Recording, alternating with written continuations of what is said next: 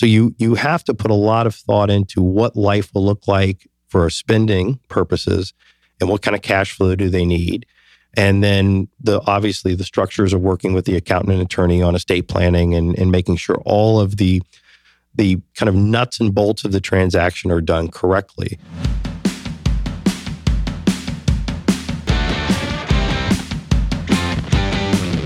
From Rea and Associates Studio, this is Unsuitable, a management and financial services podcast for entrepreneurs, tenured business leaders, and others who are ready to look beyond the suit and tie culture for meaningful, measurable results.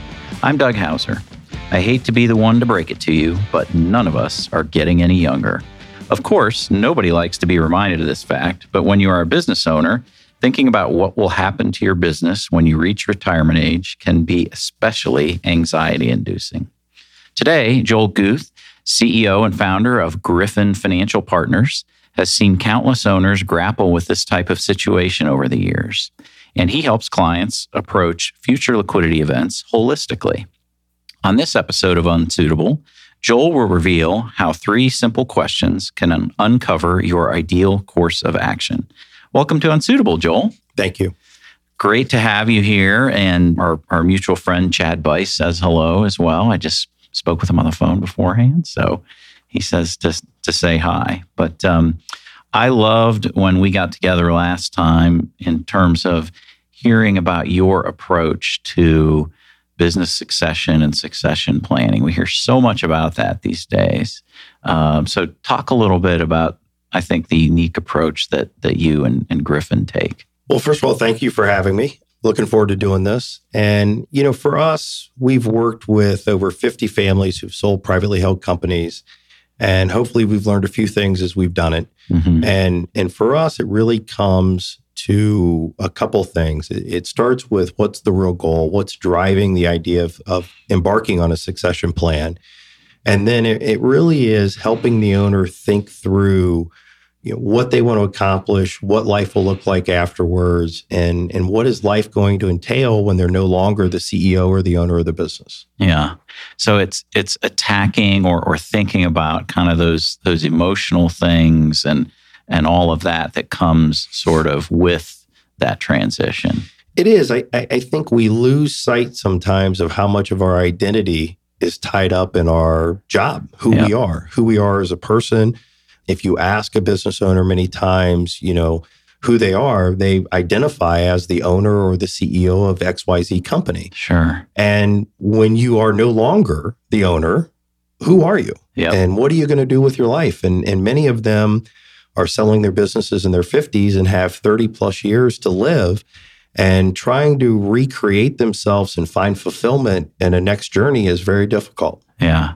So I think that that part of the approach is in, in, in terms of thinking about that aspect is just absolutely wonderful. You just you don't see that enough. And we we see that all the time when you're with business owners. They're focused on, well, I want to get this multiple or or whatever. That's this, what they seem to hear with their peers and friends, and they don't they don't think about those things enough.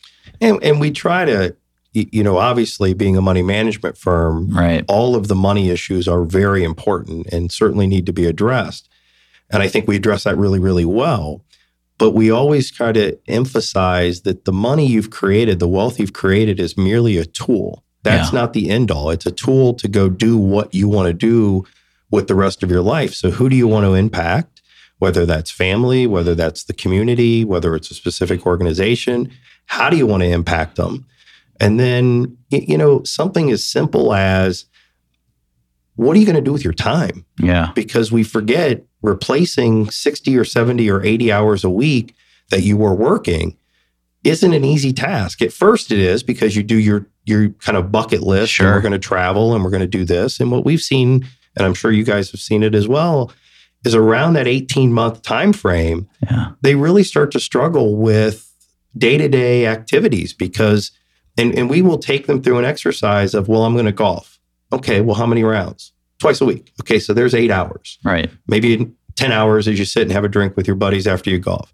Well, I'm going to work out more. Okay, so well, there's seven hours, right? An hour a day. Yeah. So now we've got 17 hours. So we still need to replace 53 hours. What yeah. are we going to do? And so you, get, so you get that granular we, with them. Sometimes if yeah. somebody's really struggling because uh, I, I don't think we don't know what we don't know when we embark on a journey for the first time. Mm-hmm. For most entrepreneurs and business owners, they will sell one business in their life Yeah. and they've worked at that business for a number of years. So they haven't had free time and liquidity. And so they don't know what life looks like. So Yeah. it- the more they are struggling to envision the future, the more we try to get granular so that they can start to think through what they're going to do. And, and sometimes they conclude that maybe selling the business isn't the right path Yeah. because they will be unhappy and, and maybe the economics right now we have record high multiples Sure. uh, you have a lot of money in private equity that's coming after privately held businesses. So, from an economic standpoint, it's it's easy to argue today is when you should sell sell your company. But at the end of the day, why did you create the business in the first place? Yeah. Many times, it was because you were passionate. Sure. Maybe you wanted to create a legacy. Maybe you wanted a great place for people to work. Maybe you wanted to create something for your family. And just because it's the right economic decision doesn't necessarily make it the right personal decision. Right. And so we've had clients who've gone through that process and discovered I would be really unhappy if I sold my company. Yeah. And you know the statistics are a little overwhelming in terms of the number of business owners if you look out two, three, five years who are unhappy and who regret selling their business. Yeah. And and so for us, it really is right to get the foundation correct. And it's critical to understand I'm going to do this. This is why I'm doing it. This is what life will look like when I'm done. Yeah. And I'm going to be as happy or happier when I exit. Yeah. I and I applaud you for that approach. It's something I've sort of learned the hard way in, in my career too, in dealing with clients that have uh, approached uh, transactions and looked at liquidity events. And I never thought about those types of things when helping them through that process. But in recent years, I've started to embrace that much more because it is important. And you hear from clients, I know we have clients that have even uh, done, say, an ESOP transaction where they haven't exited, but they've cut back from, say, 75 hours to 35 hours. And again, what do you do with those those hours? So I, I think getting that granularity and you sitting down doing that is is fantastic. So then do you develop sort of a model you start there and sort of back into what they they need and and want from there financially? We do, and and you know, I I think that again the the economic piece of it sometimes is easier because one, that's where their head is, and Sure. two, it's what we do every day, Right. and and so we do spend an inordinate amount of time understanding.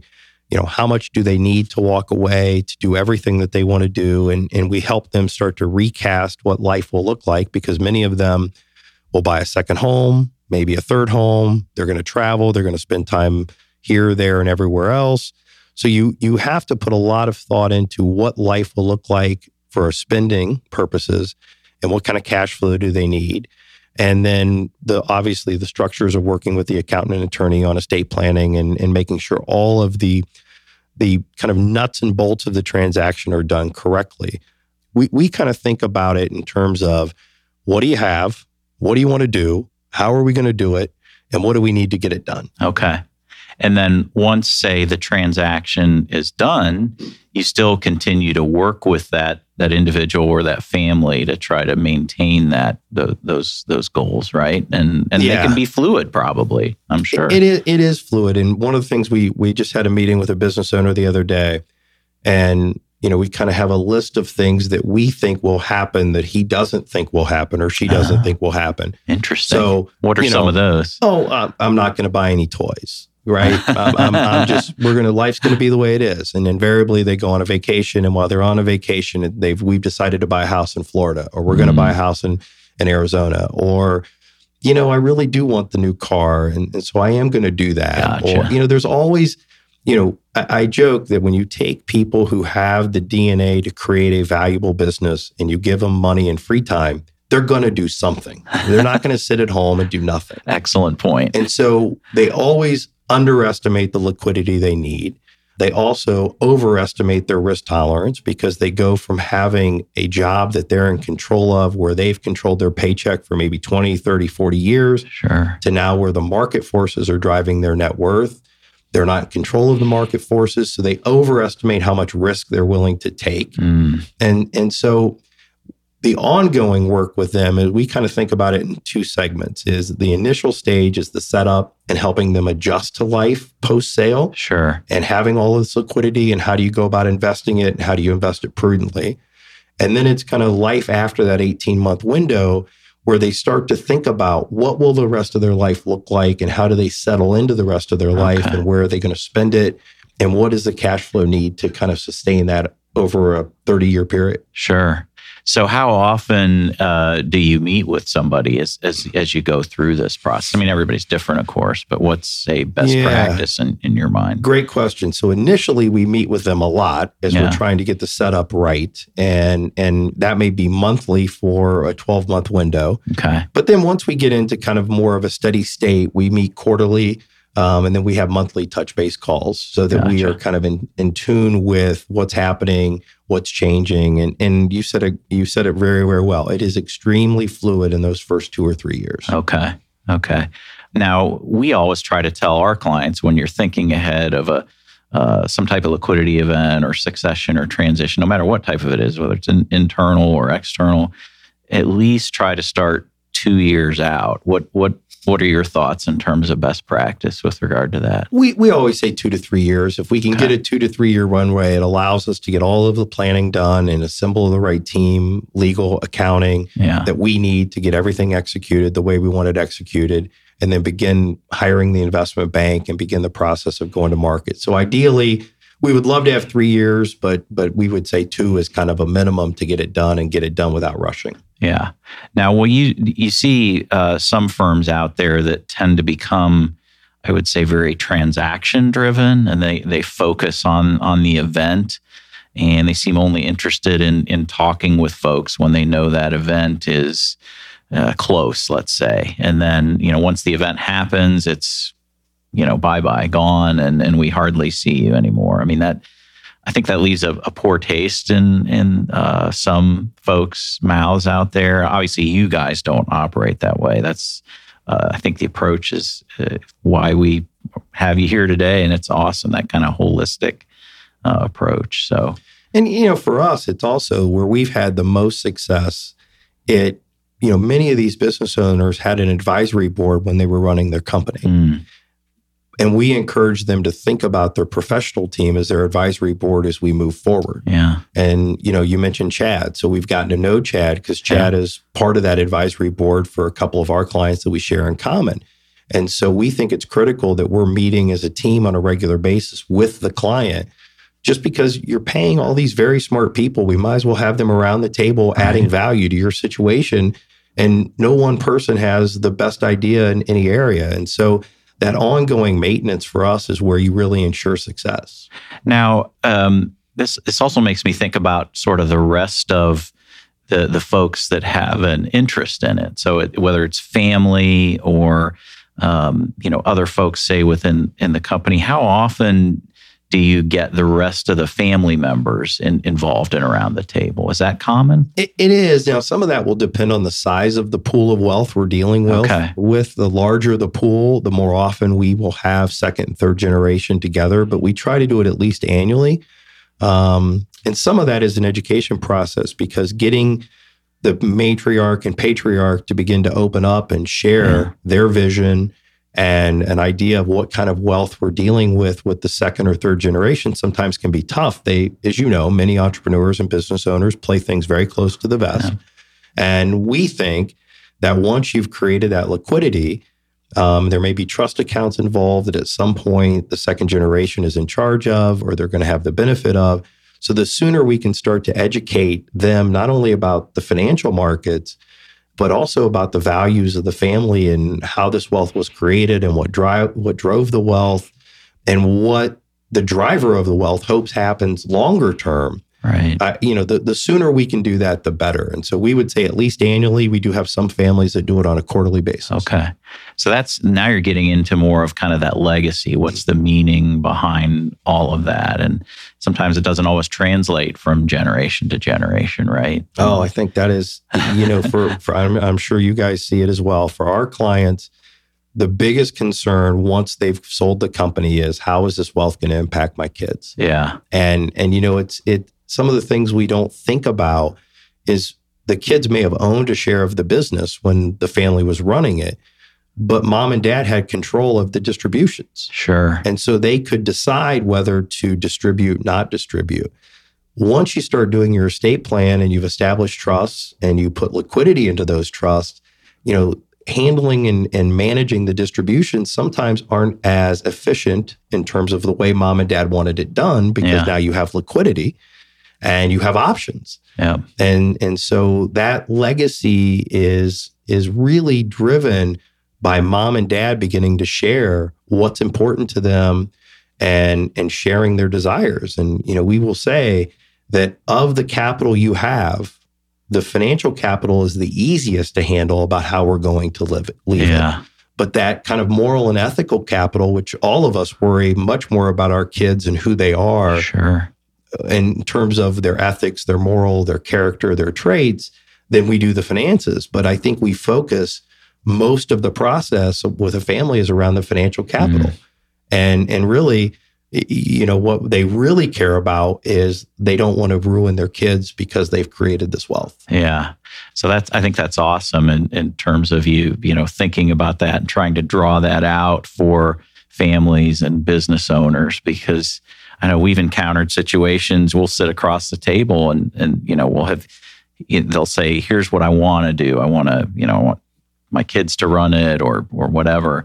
And they haven't even asked if their kids want to do that. Yeah. You know, I'm sure you've run into those kind of things too. Yeah. And the kid may say, I'm not interested in running the business.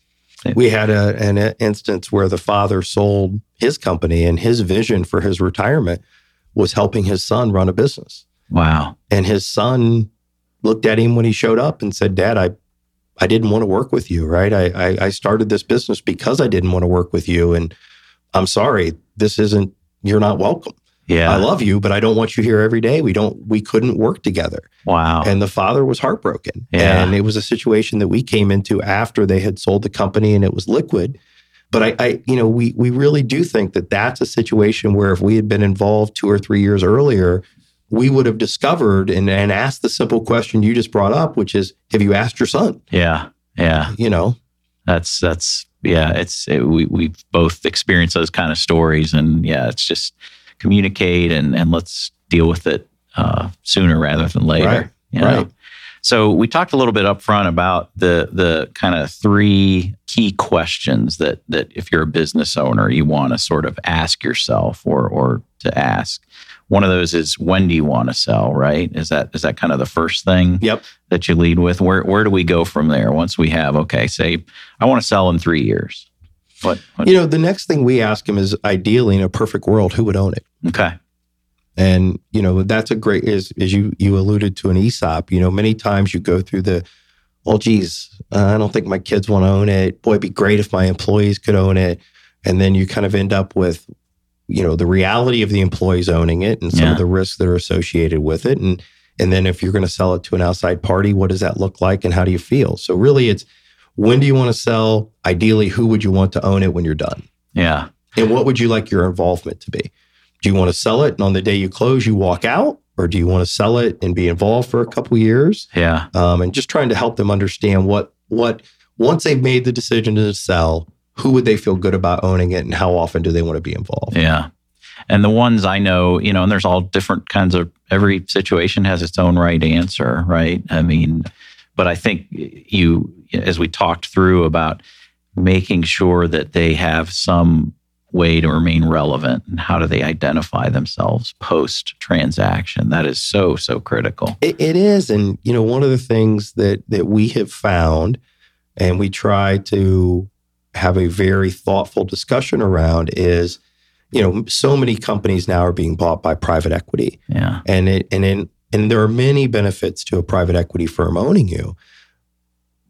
But sometimes for the right person, that's a disaster because you own you may own 20% of the new entity, but you don't get to make the decision. Right. You have you have a private equity firm and maybe a board of directors that decides. And that's a real shift for an entrepreneur to find out that I can't invest in an area of the business that I think is prudent. Right. And I have to get approval. And so just talking through, okay, what would it look like if you are sold to a private equity firm? How is the reporting work? Who are you talking to? How often are you talking to them? How are you going to feel calling and getting approval? Yeah. And, and on the other side, if you sell to a strategic buyer, you know, how are you going to feel that maybe they change the branding, maybe they shut one or two locations, maybe they fire key people. Yeah. You know, so there is no utopia when it comes to it. And, and every case is very different and very driven by the goals and the personalities of the owners. Yeah. I think that's, you know, sage advice is setting those parameters up front and talking through that you know, and not just focusing on, hey, we're going to get this transaction done for you. And and you know, it, uh, we would like to think we fill a unique spot in the market in that the banker comes at it from the the aspect of I need to get the deal done and I need to get the deal done for the most amount of money for the family I can. Right. And that's absolutely what you want them thinking. Sure. The legal team comes at it from how do we structure it, make sure the family's protected and make sure all the legal structures are in place. And I think where we have filled a really good gap is to help the family think about, okay, yeah, that's the most that's the most valuable deal. But is that the deal that's going to fulfill the most of your goals? And is that the deal that's going to allow you to walk out under the terms and circumstances that you really desire? And if Yeah. it's not, maybe that's not the right deal. And then once we know you're leaving, then you really start to embark on what what who are you going to be once we're we're out of here. Yeah. I think that's a unique approach for a financial partner like you guys to, to have. Well, thank you. So I, I applaud you for that. And you know, because of that, you probably you don't necessarily take on all comers, right? You know, it's got to be the the right fit. It does. It does. And so we spend a lot of time up front with them getting to know us and us getting to know them to make sure that we're the right partner and can add value and and and and we feel fulfilled in what we're doing. Yeah. Just briefly, we want to talk maybe a little bit about trends that we're seeing in the market. Do you still see a lot of private equity money out there and, and deals uh, continuing to happen along those lines? We do, and uh, I mean, private equity firms are raising record amounts. Yeah. Um, the amount of money that's on the sidelines to do deals is is is at a historical high, and you have lending rates and banks kind of very very willing to lend money. Um, Some would argue maybe at levels that aren't prudent. Yeah. Um, so I, I think there's a ton of liquidity. It's easy to get deals done. Multiples are at an all time high, Yeah. and I you know I think that trend continues until the economy slows down. Yeah. Well, it's it's uh, good to hear uh, from uh, from you, and I think these are just wise, wise um, tidbits that you've shared with us today. And I would encourage anybody who's thinking about succession, transition, and and some of those life changes to, you know, make sure they have a partner like you that really thinks holistically about this whole process. I think that's invaluable. So. So thanks for having me. Yeah, absolutely. Appreciate it, Joel. Uh, if you want more business tips and insight or to hear previous episodes of Unsuitable, visit our podcast page at www.reacpa.com slash podcast. Thanks for listening to this week's show. You can subscribe to Unsuitable on iTunes or wherever you like to get your podcasts, including YouTube. I'm Doug Houser. Join us next week for another Unsuitable interview from an industry professional. The views expressed on Unsuitable on Rea Radio are our own and do not necessarily reflect the views of Rea and Associates. The podcast is for informational and educational purposes only and is not intended to replace the professional advice you would receive elsewhere. Consult with a trusted advisor about your unique situation so they can expertly guide you to the best solution for your specific circumstance.